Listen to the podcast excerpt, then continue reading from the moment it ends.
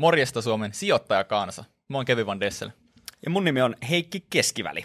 Nyt kannattaa ottaa mukava asento seuraavaksi vartiksi, koska tulee tiukkaa sijoitusasiaa. Kästi, et keskiväli. Just näin. Ja tänään katsotaan, että miltä näyttää oikeasti voittava sijoitustrategia. Ja mä ajateltiin, kun nyt Heikki on ehkä edustaa tätä enemmän asiantuntijaa tässä tilanteessa, että voitaisiin no. lähteä Heikin strategian kautta, että miten sä sijoitat, mikä strategia sulla on, ja ehkä siitä sit voidaan oppia jotain. En mä tästä tyhmänä kyselen ja ehkä jopa vähän grillailen sitten Heikin strategiaa, mutta aloitetaan ehkä tämmöisellä yes. tosi peruskysymyksellä, että mm-hmm. niin kannattaako sinua edes kuunnella, eli onko sä voittanut markkinat tähän mennessä? Tärkeä kysymys. Äh, haluan vastata kysymykseen, mutta ennen kuin mennään varsinaiseen lopputulokseen, niin mun mielestä olisi aika tärkeää ehkä palata siihen sanan strategia, koska sitä käytetään itse asiassa aika väärin, ää, tai ymmärretään väärin, sanotaanko näin. Eli, eli mikä on tai ei ole ää, hyvä tai huono strategia. Joo, kyllä, tämä on tosi hyvä pointti. Mikä, mikä sitten on strategia? Miten sitä käytetään oikein sun mielestä? Joo, no jos mä otan vaikka pari esimerkkiä, että sanotaan, että sä oot vaikka futisjoukkueen kapteeni ja, ja sä sanot pukukopissa, että kun on 2-0 tullut tappiotilanteessa puoliaika, niin sitten sanot, että hei voitetaan tämä peli. Niin onko se sun mielestä niin kuin strategia. Ei, se on se, se, on se lopputulos lopputulos ehkä enemmänkin. Just näin. Ja, ja sitten jos toi käännetään tavallaan vaikka yritysmaailmaan, niin, niin toimitusjohtaja, joka sanoo, että ää, tuplataan liikevaihto, niin mitä mieltä saat esimerkiksi siitä? Kyllä se mulle kelpaa, mutta en mä sitä ehkä niin kuin hirveän hyvänä strategiana ottaisi kuitenkaan. Jep, just näin. Ja nyt oikeastaan palaten tuohon äskeiseen kysymykseen, että onko voittanut markkinat, mm. niin siinä on vähän sama idea, että, että, että se ei varsinaisesti ole strategia se, että voittaa markkinat tai ei, vaan se ottaa pari askelta taaksepäin ja lähtee miettimään, että mikä on itse asiassa semmoinen ongelma, joka nyt halutaan ratkaista. Eli huono strategia vastaa kysymykseen, että mitä halutaan saavuttaa. Mutta hyvä strategia ensin tunnistaa oikean ongelman ja sen jälkeen tarjoaa työkaluja, keinoja – ratkaista ne ongelmat, jotka on tunnistettu. Mm. Ja ne ongelmat on nimenomaan niitä asioita, ää, jotka on kunkin sijoittajan lähtökohdat on vaikka erilaiset, niin eri, eri sijoittajilla on erilaisia ongelmia. Voidaan Kyllä. niihin kohta pureutua.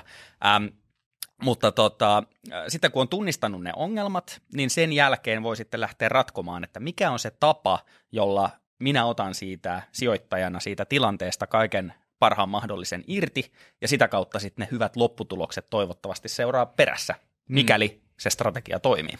Niin, mikäli strategia toimii. Tosi hyvä pointti, niin kuin me puhuttiin ennen nauhoittelua, niin mulla on enemmän niin kuin akateemiselta puolelta tullut strategiaopiskeluun, ja usein se menee tosi väärin, että, että keskitytään siihen, että mitä halutaan tapahtuvan, mm. eikä siihen, että mikä on ongelma, ja mitä steppejä meidän pitää ottaa, että me voidaan ratkaista se ongelma.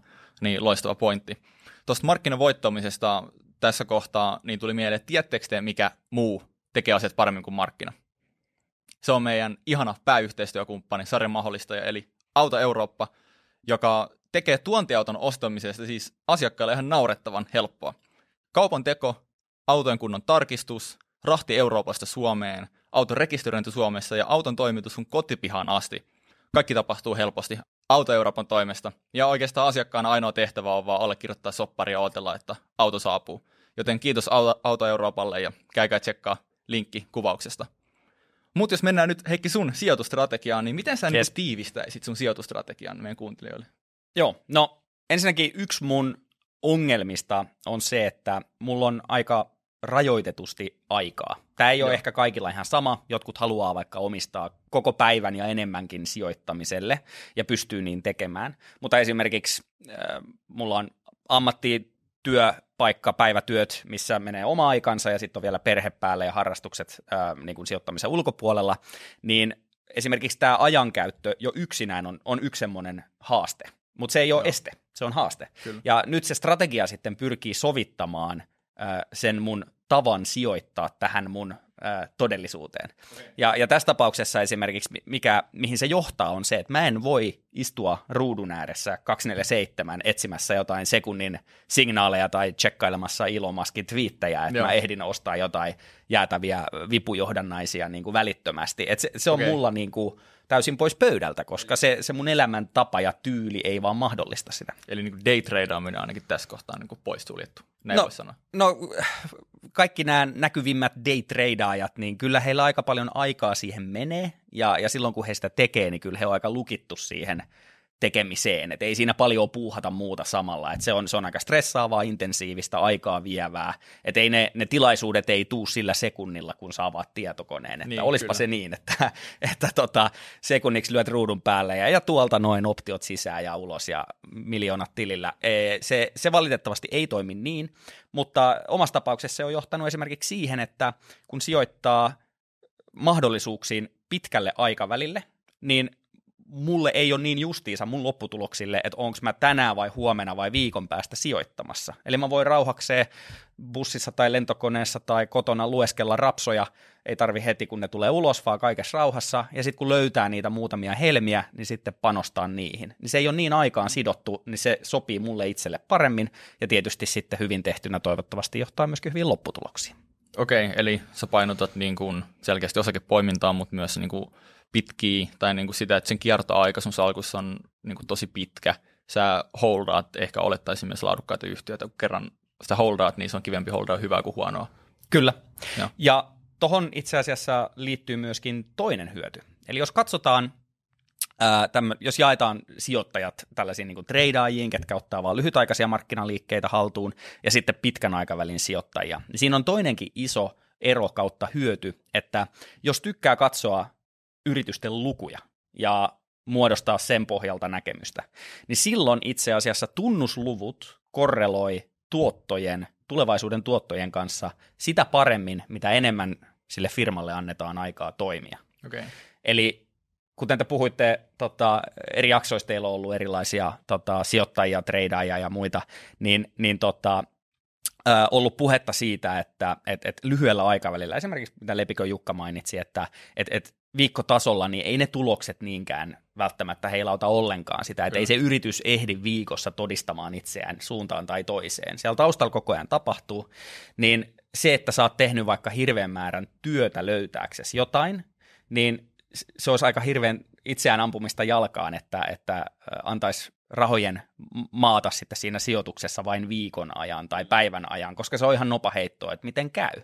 Eli, eli tämä sopii myös toista kautta omaan elämäntilanteeseen ja siihen, että mä tykkään lukea asioita eri yrityksistä, koska sitten kun mä oon päätökseni tehnyt, niin sitten se saa firma toimia rauhassa ja toteuttaa sitä mun teesiä siitä, että näin uskon asioiden käyvän. Okei, okay. jos tämä on tämä niin high level katsaus sun strategiasta, niin jos lähdetään niin kuin niihin askeleisiin, mitä sä otat, kun sä sijoitat niin kuin niihin konkreettisimpiin steppeihin, mm-hmm. niin kun sä lähdet vaikka etsimään sijoitusmahdollisuuksia markkinoilla, se on se Joo. eka juttu, mikä kaikille on edessä, niin yes. mitä, mitä sä niin kuin oikeasti teet?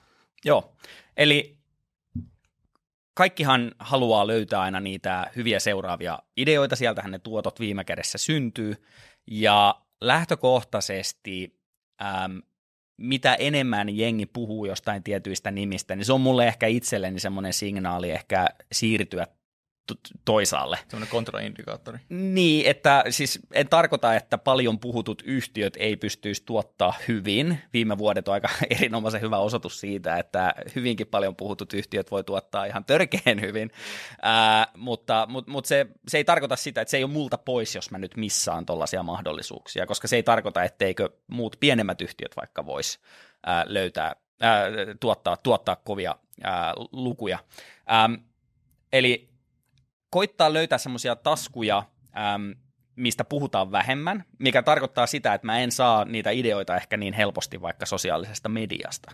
Koska nimenomaan siellä puhutaan niistä paljon puhutuista, niin mun täytyy lähteä Kyllä. tonkin jotain muuta. Niin mistä oikein tongit niitä ideoita? No toi on hyvä kysymys. Eli siinä niin kuin, äh, screenerit, eli tämmöiset äh, filterit, suodattimet, jolla äh, tuhansia yhtiöitä voidaan äh, seuloa sitten eri, eri tota, perustein niin ä, niitä käyttämällä ä, pystyy löytämään, eli, eli esimerkiksi jos laittaa vaikka koko rajoituksen, että mä en halua löytää yhtiöitä, jotka on suurempia kuin vaikka ä, 10 miljardia kooltaan, niin sieltä lähtee heti niin kuin aika paljon tunnettuja nimiä pois, jolloin saat jo heti eri kentässä kuin ä, valtaosa suursijoittajia, ketkä ei voi laittaa isoja rahoja töihin ihan pikkuyhtiöihin, koska se niin kuin kaupankäyntimäärät jo yksinään on niin hirveän pieniä, että Kyllä. ei he pysty niin kuin liikuttaa miljardeja edes ja takas vaikuttamatta valtavasti siihen niin kuin kurssiin esimerkiksi. Joo. Niin, niin, tota, niin se on niin kuin yksi. Toinen on se, että jos mä oon löytänyt vaikka sijoittajan, ketä mä kovasti niin kuin arvostan, tai ää, ihan se voi olla ihan vain yksittäinen twiittaaja, kuka perustelee ja argumentoi asiat niin kuin selkeästi ja hyvin, ja mä ymmärrän ne, niin yleensä sitä kautta löytää sitten muuta. Et yksi tämmöinen suosittu tapa jo, jo, joidenkin sijoittajien keskuudessa, ja mistä itsekin tykkään, on, että jos mä löydän jonkun rahastonhoitaja vaikka, kello on jäätävän kova träkki, äh, tehnyt todella kovaa historiallista tuottoa pitkän ajan, ähm, ja sitten mä tiedän, että hän on valinnut yhtiöitä, joita mä itsekin omistan, tai yhtiöitä, joita mä ihannoin, ja hän on bongannut ne joskus 10-20 vuotta sitten. Niin se on mulle hyvä signaali, että okei, mä Okei. voin ehkä vähän luottaa tähän tyyppiin. Niin esimerkiksi sellainen sivu kuin Dataroma ähm, tekee julkiseksi näiden rahastojen omistukset, ää, tulee tämmöinen 13F ää, filing aina tietyin väliajoin, jossa sitten nämä rahastot joutuu sitten kertomaan, mitä he omistaa. Niin jos tämmöinen rahastohoitaja on sitten poiminut muutamia hyviä, niin se on yleensä pitkä lista, 20-30 yhtiöä, mitä muuta he omistaa. Niin käydä Niin, sitä kyllä. listaa läpi ja katsoa silleen, että hei mä tykkään tämän tyypin tavasta tehdä tätä. Mä tiedän, että se on valinnut jo firmoja, joista mä jo oon tykännyt aiemmin. Niin täällä on ehkä muutama helmi seassa, jotka kannattaa katsoa. Eli jos siellä on joku nimi, jota mä en tunne, niin mä käytän 5-15 minsaa aikaa siihen, että mä katson, että mitä se tekee, onko syytä perehtyä enemmän, ja noin kun tekee 50 kertaa vaikka muutaman Joo. kuukauden aikana, niin yleensä sieltä löytyy niin kuin yksi, kaksi, kolme tosi mielenkiintoista, jotka sitten päätyy seurantalistalle. Joo, ihan tosi mielenkiintoinen tuommoinen vähän konkreettisempi tapa, miten pystyy löytämään niitä kiinnostavia yhtiöitä. Sä mainitsit screenerit ja monet varmaan kuuntelijoissakin tietää, mitä ne on, mutta mm. jos miettii nimenomaan sun strategiaa, Mm. niin sä laitat screenereihin sitten tiettyjä asioita, niin kuin sanoit vaikka, että alle tietyn koon pitää olla. Joo. Ja sä voit laittaa hirveästi erilaisia tunnuslukuja sinne, miten mm-hmm. Mhm. sä kategorisoit niitä yhtiöitä. Niin onko sulla tämmöisiä peukalosääntöjä tai metriikoita, mitkä sä tunget aina screenereihin, että tämmöisiä yhtiöitä mä vaan haluan itselleni? Joo. Äh, no itse asiassa sijoittajat mun mielestä vähän samaa tapaa kuin sijoittajat aina menee tietyn samanlaisen kaaren, että, että alku on aina hirveästi aktiivisuutta ja sitten kun Kyllä. oppii enemmän, niin sitten vähän tilanne ra- rauhoittuu, alkaa löytyä se oma tapa tehdä, niin itse asiassa se peilautuu aika hyvin myöskin näiden screenereiden käyttöön. Okei. Ää, et, et, et, esimerkiksi kun itse alkoi käyttää screeneriä, niin aika tällaiset tyypilliset, että kasvaa joka vuosi yli 15 prosenttia, PE-luku on alle kahdeksan, tai jotain Joo, niin, kuin tällaisia niin, kuin, niin semmoiset ekana mieleen juolahtavat, joillain se voi olla joku osinkotuotto yli jotain, tai Joo. tällaisia, niin, kuin, niin sellaisia ylikäytettyjä ää, ää, tämmöisiä metriikoita, lukuja, jota tosi tosi moni sijoittaja seuraa, niin itse asiassa ää, kun niitä listoja oli riittävästi käynyt läpi, niin huomas, että sieltä ei itse asiassa ihan hirveästi löydy sellaista niin kuin kunnon helmeä. Okei. Ää, et, et sit piti alkaa haastaa, että mikä olisi semmoinen tapa katsoa vähän niin kuin pinnan alle, että miten sä löydät hyvät yhtiöt ennen kuin niistä tulee hyviä, käyttäen mittareita, joita ehkä harvempi sijoittaja käyttää. Ja ihan vain esimerkiksi semmoinen operatiivinen vipu. Se, se on niin kuin, mitä se tarkoittaa on, että yhtiön kiinteät kulut voi vaikka säilyä hyvin vakaana, mutta sitten kun yhtiö kasvaa, niin voitot vastaavasti kasvaa ihan valtavasti sen niin kuin liikevaihdon kasvun mukana. Eli yhtiö skaalautuu tosi kivasti. Yhtiö skaalautuu, just näin. Niin miten sä laitat tollasen niin kuin tunnuslukuna sisään screeneriin, niin se ei ole ihan niin suoraviivasta. Oletko sä, kun oot sä sen keks, tavan löytää... keksinyt sen tavan? No, ähm, screenereitä on erilaisia. Jotkut mahdollistaa sen paremmin kuin toiset. Mutta esimerkiksi se, mitä mä satun käyttämään nyt vaikka äh, Guru Focus on nimeltään, se, se on kylläkin maksullinen, että se, se on niinku panostus, investointi tähän harrastukseen kautta puoliammattiin. Niin, niin tota, ähm, niin siellä pystyy vertailemaan eri vuosia keskenään, niin sieltä pystyy niitä skaalautuvuuksia sitten tunnistaa. Mutta Okei. tämä on jo heti niin kuin, että jos sä yhdenkin ylimääräisen stepin joudut ikään kuin tekemään löytääksesi helmen, niin, niin sä teet asiat jo tosi eri tavalla kuin valtaosa sijoittajista, ketkä katsoo sitä alhaista pH-lukua, korkeita osinkoa ää, ja, ja niin kuin haluaa sen tavallaan valmiin ruuan sieltä Joo. tarjoiltuna siihen eteen. Että et jos sä teet yhtään enemmän duunia sen safkan eteen ja eri tavalla, niin sä heti poikkeet niin kuin joukosta. Sitten se ei ole enää sitä niin kuin kouluruokaa, vaan sitten se on niin kuin sellainen Joo. pieni fine dining herkku, mikä niin kuin heti poikkeaa jää mieleen ja, ja tota, on sitten niin kuin upea mahdollisuus. Kyllä semmoinen Savoin kolmen ruokalle lounas ehkä enemmänkin kuin sit se kouluruuan lounas. Kyllä. Ja to- toi on tosi hyvä pointti, koska kun mietitään ylituottoa, niin ylituotto tulee tavallaan siitä, että sulla on jotain, mitä sillä massalla ei ole, mm. informaatiota tai kyky vaikka tulkita sitä olemassa olevaa informaatiota paremmin, niin toi, että sä pyrit sen screenerikin kautta menemään vähän niin kuin seikkailemaan paikkoihin, minne muut ei ole uskaltanut seikkailla, mm. niin on tosi kiinnostava, mutta se on varmaan aika vaikeaa, että miten sä tiedät, minne sä seikkailet sen screenerin kanssa. Vaatiiko se vaan niin kuin toistoja ja kokeiluja? Sitä se vaatii, äh, mutta se on tosi mielenkiintoista, jos sä tykkäät sijoittamisesta niin kuin yhtään tai, tai oppia eri yrityksistä. Ja yksi semmoinen harjoitus, mitä suosittelen niin kuin kaikille myöskin ruudun, ruudun kautta kuulokkeiden takana, niin, niin tota, on se, että jos olette niin kuin leikkinyt jo näillä osakesuodattimilla, screenereillä, ja teillä on ne tietyt vakioluvut, mitkä sinne laittaa, niin kääntää ne ihan täysin ympäri. Eli etsii okay. vain yhtiöitä, joiden PE on yli jotain tai liikevaihto on alle jotain. Niin kuin, että, että tekee täysin päinvastaisen screenerin kuin mitä sä oot aina tehnyt. Ja sitten katsoo, mitä sieltä tulee. Niin ainakin omalla kohdalla on käynyt valtavan monesti siten, että sieltä löytyy ihan törkeä määrä ihan sairaan hyviä firmoja, jotka joko on jo hyviä tai niistä on tulossa hyviä. Ni, niin tota, se on niin kuin, opettaa nöyryyttä myös siitä, että ehkä Joo. ne kaikista niin kuin ilmeisimmät tavat screenata yhtiöitä ei ole todellakaan se paras tapa. Ja sitten kun käy niitä yhtiöitä, että miksi ihmeessä toi firma on tällä listalla, sitten kun sä käyt ne luvut läpi ja niin. katsot, mitä siellä on, niin sitten sä oot silleen, ei piru vie, että niin kuin, enää mä ollutkaan tota hiffannut. Että sä niinku haastat sitä sun omaa, sulla on sellainen tietty sapluuna, jolla sä tuut siihen niinku seulontaan, mutta sitten joku, sit sä näetkin ne tulokset, kun sä oot kääntänyt sen koko prosessia ympäri, ja sitten se vähän niinku nöyryyttääkin, sitten tulee niinku nöyrä piirakkaa, tulee niinku vasemmalta Joo. ja oikealta silleen, että ei piru, että enää mä totakaan ajatellut, että maailman parhaita firmoja niinku jäänyt screeneri ulkopuolelle syystä tai toisesta, niin se, Joo, se opettaa vinkki. tosi paljon. Ihan loistava vinkki jos nyt otetaan sitten askel eteenpäin, niin sä oot näiden sun epäortodoksisien screenailuseikkailuiden kautta löytänyt kiinnostavia yhtiöitä, mm. niin se ei ole kuitenkaan varmaan tarpeeksi siihen sijoituspäätöksen tekemiseksi, oletan. Mm-hmm. Niin sitten kun sulla on näitä yhtiöitä, niin miten sä lähdet analysoimaan niitä vähän syvällisemmin? Um, no se vaatii sitten jo niin kuin aikaa, um, ja taas tässä tulee se haaste, että, että koska se oma sijoitustrategia nojaa siihen, että uh, no ensinnäkin mun täytyy pystyä olla istumatta sen niin kuin ruudun äärellä koko ajan. Eli Joo. mä luen rauhaksi, jos mä käyn lenkillä, niin mä kuuntelen tulospuheluita tai jotain analyytikkovideoita tai mitä ikinä. Ähm, illalla ennen nukkumaan menoa saatan lukasta jonkun rapsan tai, tai vuosikertomuksen tai muuta. Ja sitten ihan viimeiseksi vasta mä käyn keräämässä niin kuin muilta – neuvoja, koska ihmiset on, mistä ollaan puhuttukin aiemmin, niin on aika niin kuin pahoja ankkuroitumaan ajatuksiin, niin jos sä ihan eka asia, minkä sä teet, on käyt kysyä muilta mielipidettä, että sä löydät jonkun mielenkiintoisen yhtiön, sitten sä heität sen jonnekin TikTokiin tai Twitteriin tai Instaan, että hei, mikä juttu tai WhatsAppiin friendiporukalle, että hei, mitä mieltä tästä yhtiöstä, ilman että sä oot yhtään tehnyt mitään taustatyötä.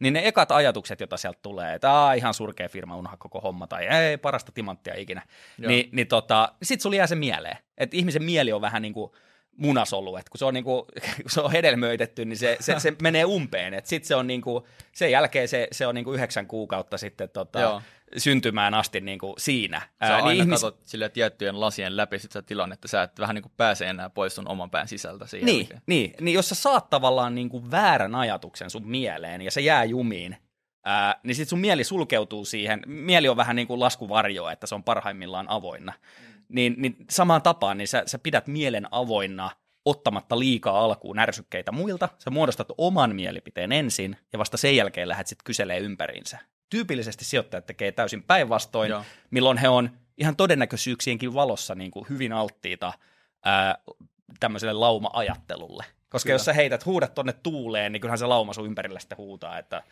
tämä hype-yritys on parasta koskaan. niin. niin senhän sä kuulet sitten takaisin ja sit saat sitä mieltä, että hei no mä oon itse asiassa ihan samaa mieltä. Kyllä, ja eikö Warren Buffett tehnyt tolleen? Mä en ole varma tekeekö se tai no ainakin joskus se puhuu, e, saattaa olla, että muista väärin, mutta silleen, että kun se lähtee analysoimaan uutta yhtiötä, mm-hmm. niin se pyrkii välttämään, että se vahingossa näkisi sen markkina-arvon tai osakekohtaisen hinnan. Joo. Koska se aiheuttaa heti semmoisia niin vääristymiä, sä ankkuroit heti siihen olemassa olevaan markkina-arvoon.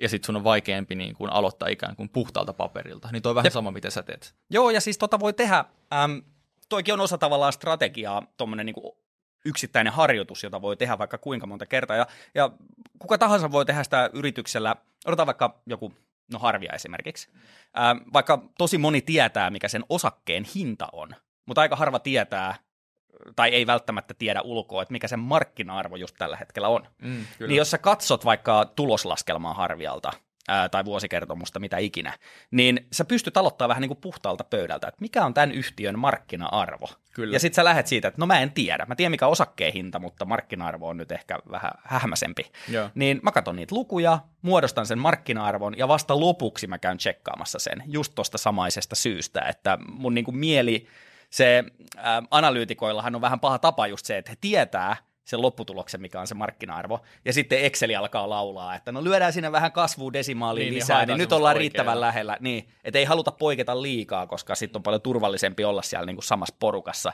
Koska sitten jos on väärässä, niin sitten ei näytä niin pahalta, koska kaikki Joo. muutkin oli väärässä. Joo, tosi hyvä pointti.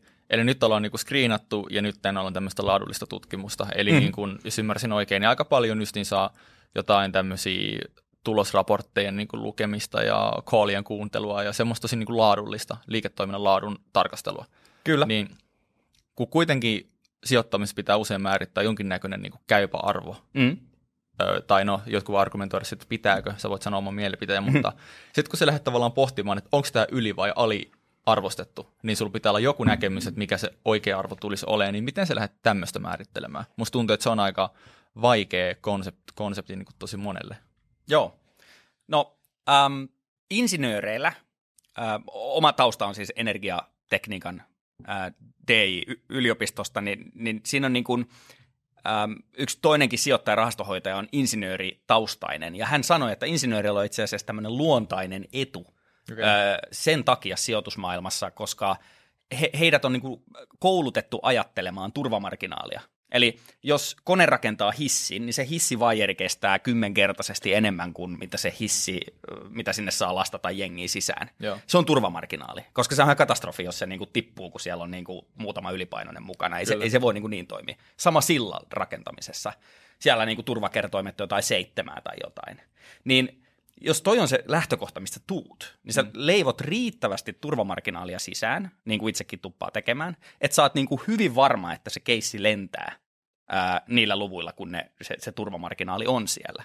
Mutta sitten taas, jos tulee niin kuin hyvin tällaisesta perinteisestä kaupallisesta puolesta, niin äm, tämä turvamarginaalikonsepti ei tule samalla tapaa sen akateemisen koulutuksen kautta ehkä niin, kuin niin vahvasti läpi. Tai se tulee eri tavalla, mutta toki täysin opet, op, opittavissa on, on kaikki nämä. Mutta, mutta niin kuin, ähm, tämäkin on osa sitä sijoitustrategiaa, eli haluaako äh, ottaa semmoisia pieniä, onko oma turvamarginaali hyvin pieni, jolloin sä itse asiassa oot useammin sijoittamassa. Eli, eli jos sä vaadit hyvin pientä tuottoa, ää, niin aika monikin sijoituskohde tulee viikon mittaan vaikka vastaan, että hei mä sijoitan tohon, mä sijoitan tohon, mä sijoitan tohon. Yhtäkkiä sulla on niin kuin sata firmaa salkussa, koska kaikki on niin kuin riittä, riittävästi ollut turvamarginaali. Mm. Mutta sitten jos sä lisäät sitä vähän niin kuin hissinrakentaja tai, tai, tai äh, sillanrakentaja, niin, niin sitten se alkaa harva, harvalukuis, niin kuin paljon harvalukuisempi joukko yrityksiä alkaa enää mennä sen seulan läpi. Ähm, Mutta sitten sun turvamarginaali on suurempi. Ja mä oon niinku siinä porukassa, että mä en kaipaa nimenomaan niitä useita kertoja sijoittaa, vaikka se aika vaikeaa joskus on, koska voi olla, että kuukausia menee, että ei tee mitään. Mm. Mutta se on sen niinku strategia, valitun strategian lopputulos. Et tekee hyvin harvoin, mutta sitten kun tekee, niin vakaumus on suuri. Ja tämä itse asiassa johtaa siihen, että kun mä sijoitan johonkin, niin mä sijoitan paljon salkusta. Okay. Eli rivejä on salkus hirveän vähän, koska olisihan se hyvin outoa panostaa hirveästi duunia johonkin yhtiöön ja sen tuntemiseen, ää, jos sitten laittaa, no mä sijoitan siihen kaksi euroa. Niin. Niin kuin, mi- miksi käyttää ihan valtavasti aikaa ja vaivaa ja ottaa vielä niin kuin vastakkainen näkemys markkinan kanssa ja ties mitä, ja sitten olla silleen, että no mä petsaan ihan tosi vähän. Joo. Et, et, et sitten kun se vakaumus on, niin sitten panostaa isosti. Mutta voi tehdä ihan täysin toisin päin. Jollekin voi toimia ihan hemmeti hyvin se, että mä käytän hyvin vähän aikaa, mutta riittävästi siten, että mä löydän riittävän hyviä mahdollisuuksia pienemmällä turvamarginaalilla, ja mä teen niitä paljon. Joo. Mulla on paljon aktiivisempaa se sijoittaminen, se on paljon mielenkiintoisempaa. Eli onko malttia odottaa vaiko eikö? Ää, niin, niin sekin on, että minkälaiseen strategiaan sä päädyt. Jotkut haluaa kauppa, kauppaa tehdä enemmän, jotkut vähemmän. Ja tuossa jos tekee enemmän kauppaa, pienempää tutkimusta, niin tavallaan sä kompensoit sitä pienemmän tutkimuksen aiheuttamaa riskiä sille, että sulla omistat enemmän yhtiöitä, joka tarjoaa par- paremman hajautuksen. Hmm. Ja sitten kompensoi sitä riskituottosuhdetta. Mutta kun sä puhuit tuosta turvamarginaalista, niin sun pitää kuitenkin tietää, että turvamarginaali suhteessa mihin. Eli siihen, että mikä on mm. suunnilleen se käypä arvo. Niin miten sä lähdet sitten ankkuroimaan sitä käypä arvoa? Tuleeko se niinku tunnuslukujen kautta, väännäkö jotain niinku DCF, miten sä teet sen? Joo, no siis DCF, ketkä ei ole ehkä tuttuja tai niinku tunne, tunne kirjainyhdistelmää, eli, eli discounted cash flow-malli, jossa sitten tietysti tehdään massiivinen Excel-harjoitus, jossa kaikki vuosi- tai kvartaaliluvut jopa mallinnetaan mm. taseineen ja, ja kassavirtoineen ja, ja tuloslaskelmineen, mitä, mitä ikinä, niin, niin tota, se on niinku tavallaan tieteellisesti oikea tapa tehdä se, mutta ei maailman niinku menestyneimmät sijoittajat, ei ne, ei ne niinku pyöritä DCF. Ne, ne, ne tavallaan ne on tiivistänyt ne viisaudet tavallaan muutamiin seikkoihin, joita he korostaa tai ei korosta, ja, ja sitä kautta vähän tämmöisiä oikoteita, peukalosääntöjä, että mikä on riittävä hyvä ja mikä ei. Joo. Ja jos sulla on riittävä iso, jos sä et pelaa niin kuin desimaaleilla, niin silloin sä oot, niin kuin vanha viisaus on, että et, et, et sä tarvi niin kuin lääkärin tutkintoa sanoaksesi, että onko niinku 300-kiloinen ihminen ylipainoinen. Kyllä. Niinku, että sä näet sen, kun se on. Tai niin kuin vanha, joskus 60-70-luvulla oli Jenkeissä tämmöinen niinku poliittinen vääntö pornografiasta mm. netissä tai joku tämmöinen sensuurijuttu. Tai, no ei tietenkään netissä 60-70-luku, mutta, mutta tota, pornografia oli kuitenkin aiheena, niin sitten joku korkeimman oikeuden tuomari pyysi määrittelemään, että mikä on niin pornografiaa sun mielestä. Okay. Ni, niin sitten vastaus oli, että, että mä tiedän sen, kun mä näen sen. niin vähän samalla periaatteella, että et, et, niin kuin, sijoittajat, jotka vaatii riittävästi turvamarginaalia, niin se, se ero siihen normaaliin markkinatuottoon on riittävän iso, että se heti ponnahtaa sieltä. Ja okay. no, miten mä sitten sovellan tätä, niin on se, että esimerkiksi mä haen 15 prosentin tuottoa, mikä on siinä mielessä vuosituottoa, mikä on siinä mielessä hyvä, koska kahdessa, äh, anteeksi, viidessä vuodessa asian pitäisi tuplaantua. Yeah. Eli käytännössä mä ajattelen, missä tämä firma voi olla viiden vuoden päästä, mikä sen arvo on viiden vuoden päästä, ja käytännössä mä oon silloin valmis maksaa puolet siitä. Ja sitten mä okay. vertaan sitä lukua siihen, millä se on markkinalla. Yeah. Niin nyt mä oon niinku jo päässyt semmoiseen niinku viite, semmoiseen tapaan ajatella, että mä voin ottaa tuosta niinku nenäliinaa ja skriivaa sulle tohon noin, että no tätä mieltä mä oon siitä ja Joo. heittää sulle, että mitä mieltä sä oot. Et totta kai se on paljon monimutkaisempaa siellä taustalla, ajatuksia paljon suuntaan ja toiseen, mutta se kiteytyy tuommoiseen yksinkertaiseen ajatukseen. Okay. Ja, ja 15 prossaa, jos mä haen sitä tuottoa, niin koska mä tuun tekemään virheitä, ja tu- tapahtuu asioita, joita mä en voi ennakoida, niin mä tuun päätymään jonnekin matalempaan tuottoon todennäköisesti, vaikka 10 prossaa sanotaan näin vuodessa. Mutta ainakin se mun prosessi tukee sitä, että mä haluan 15, no jos menee yli aina parempi, jos alle, niin mä oon silti niin kuin happy. Mutta mut, et mä en hae liian alhaista tuottoa, koska silloin mulla on varaa myös tehdä virheitä. Niin kuin sanotaan, että reach for the stars, land to the moon. Kyllä. Tyylisesti, niin, niin tota, sama periaate. Joo, tosi, tosi mielenkiintoinen pointti ja tuosta varmaan paljon opittavaa, mutta se vaatii niitä reppejä sinne taustalle.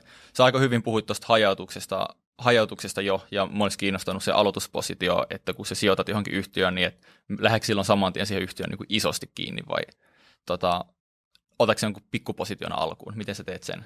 Joo, no niin kuin sanotaan, että raveissakin, että jos haluat kiinnostua hevosista, niin, niin tota, betsaa Mm. että et mä en skidinä, kun Faija kävi raveissa otti mut joskus mukaan, niin, niin tota, ei mua kiinnostanut hevoset, kunnes mä pistin jonkun euron tai markan tai mitä ikinä niin, niin kiinni, niin yhtäkkiä on silleen, että vitsi mikä harja ja mikä laukka ja ties mitä. Niin tota, sama juttu firmoissa. Niin joskus on etu ostaa vähän, niin sä oot mm. heti jo niin kuin, äh, sulla on niin kuin skin in the game siinä ja, ja tota, sä oot paljon enemmän messissä seuraamassa, mitä firmalla menee. Mutta nyt ajan mittaan, kun panostus, ähm, panostus tota, ja, ja osaaminen on toki kasvanut, niin, niin tota, äm, niin kuin ajallinen panostus ja osaaminen, ää, niin se on johtanut siihen, että mun kiinnostuspositio niin sanotusti on nykyään 5-10 prosenttia salkusta, mikä on okay. jo tosi monelle niin kuin valtava ää, keskittäminen yhteen yhtiöön. Mutta tota, koska mun salkusta niin kuin parhaassa tapauksessa löytyy alle 10 yhtiötä kerrallaan, 5-10, niin, niin silloin sen on pakkokin olla tollainen.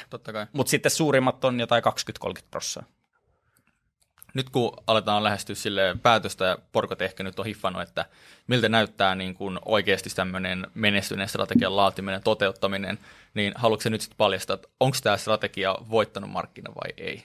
Joo, no niin, vihdoin. Totuuden ääreen. Drum rolls. Joo, mutta tossakin on itse asiassa vielä, vielä ennen kuin vastaan kysymykseen, niin on myöskin tärkeämmin, että mihin verrataan. Niin. Eli mikä se on se, mihin sä sijoitat. Mihin sä vertaat? Öö, eli jos mä sijoittaisin pelkästään Suomi-yhtiöihin, niin sitten totta kai Suomi-indeksi olisi se, mihin mä vertaan. Jos mä sijoittaisin pelkästään Jenkkeihin, niin sitten se olisi Jenkkiyhtiö. Mutta esimerkiksi mä omistan, on omistanut kanadalaisia, jenkkejä, saksalaisia, suomalaisia, niin tavallaan se äm, normaali tapa verrata on tämmöinen maailman indeksi. Eli maailman suurimmat yhtiöt on kaikki siellä, se uudelleen sijoittaa osingot ja sitten se tuottaa jotain. Siinä aikana, kun mä oon sijoittanut, niin se on tuottanut jotain 9 prosenttia noin niin kuin total returnina, eli, eli nämä niin kuin uudelleen sijoitetut osingot huomioiden. Okei. Ää, sitten taas nykytilanteessa jenkki-indeksithän on niin kuin ihan, ihan todella hyvä ö, kohde ollut. SP500, Nasdaq, siinäkin on valtava ero, jos puhutaan kymmenestä vuodesta ää, tai yli. Äm, ja, ja ainakin omasta mielestä ne on nyt aika niin kuin, no, ää, ei ole niin ehkä houkuttelevia kuin muu maailma ehkä yleensä, niin, niin sekin voi tietysti aika nopeasti muuttua, mutta, mutta sielläkin on jotain niin kuin 15 prosentin luokkaa, riippuen vähän miten, miten asiaa mittaa. Mutta tosiaan, jos mä lasken kaikki mun kassavirrat ihan ekasta sijoituksesta lähtien ää, nykyhetkeen, niin ää, 12 vuotta on täynnä, Ähm, ja nyt viimeisin, aina täy, täysinä vuosina mä aina tsekkaan sen, koska mä en nyt liikaa halua asiaa kuitenkaan käyttää aikaa, koska mä haluan etsiä yhtiöitä enkä, enkä pelkästään katsoa tulostaulua. 15,5 prosenttia vuodessa oli viimeisin täysivuosi, ja se on niin kuin 12 vuoden yli. Ja se on just niin kuin nippanappa SP5, äh, SP500 tahdissa. Nasdaq on sitä parempi, mutta mä hyväksyn sen, koska A, mulla meni 5-6 vuotta jo pelkästään, kun mä kompuroin ja hävisin 50 prossaa rahoistani, ja, ja niin kuin, et, et, siinä on kaikki oppirahat mukana siinä tuotossa. Plus ja. sitten mä uskon, että mun salkku on niin kuin tästä eteenpäin parempi vaihtoehto Nasdaqille. Joo. Tai enhän mä te- tätä tekisi, jos mä en niin uskoisi. Totta kai, totta kai. mutta mutta tota, et Nasdaq on äh, ehkä prosentin kaksi taisi olla edellä, SP500 sen on tasois, mutta sitten jos me vertaan Suomi-indeksiin tai maailmanindeksiin, niin siinä on ero semmoinen 5-7 prosenttia vuodessa, mikä Joo. on ollut itselle kyllä niin kuin, mistä mä oon tosi tyytyväinen ja iloinen, mutta totta kai mä haluan noin jenkkipäännahat vielä. Mutta onhan toi ihan huikea, huikea suoritus ja niinku, mun mielestä toi kertoo myös niinku kuuntelijoille hyvin, että jos sulla on systemaattinen tavallaan lähestyminen ja sä koetat koko ajan kehittyä ja opiskella ja käytät aikaa, niin että se on mahdollista. Niin kuin 12 vuoden track mun mielestä kertoo, että ö, alkaa kertoa hyvin siitä, että oikeasti tämmöinen strategia pystyy johtamaan ylituottoon, kun jotkut sitä aina epäilee. Joten lähtekääpäs tekin rohkeasti laatimaan sijoitusstrategiaa tai ainakin kehittämään sitä, jos se on jo olemassa. Ja jakso varmaan tällä kertaa näin paketoitu, eli me nähdään ensi kerralla. Ensi kertaan. Se on moro. Moro moro. Kästi, et keskiväli.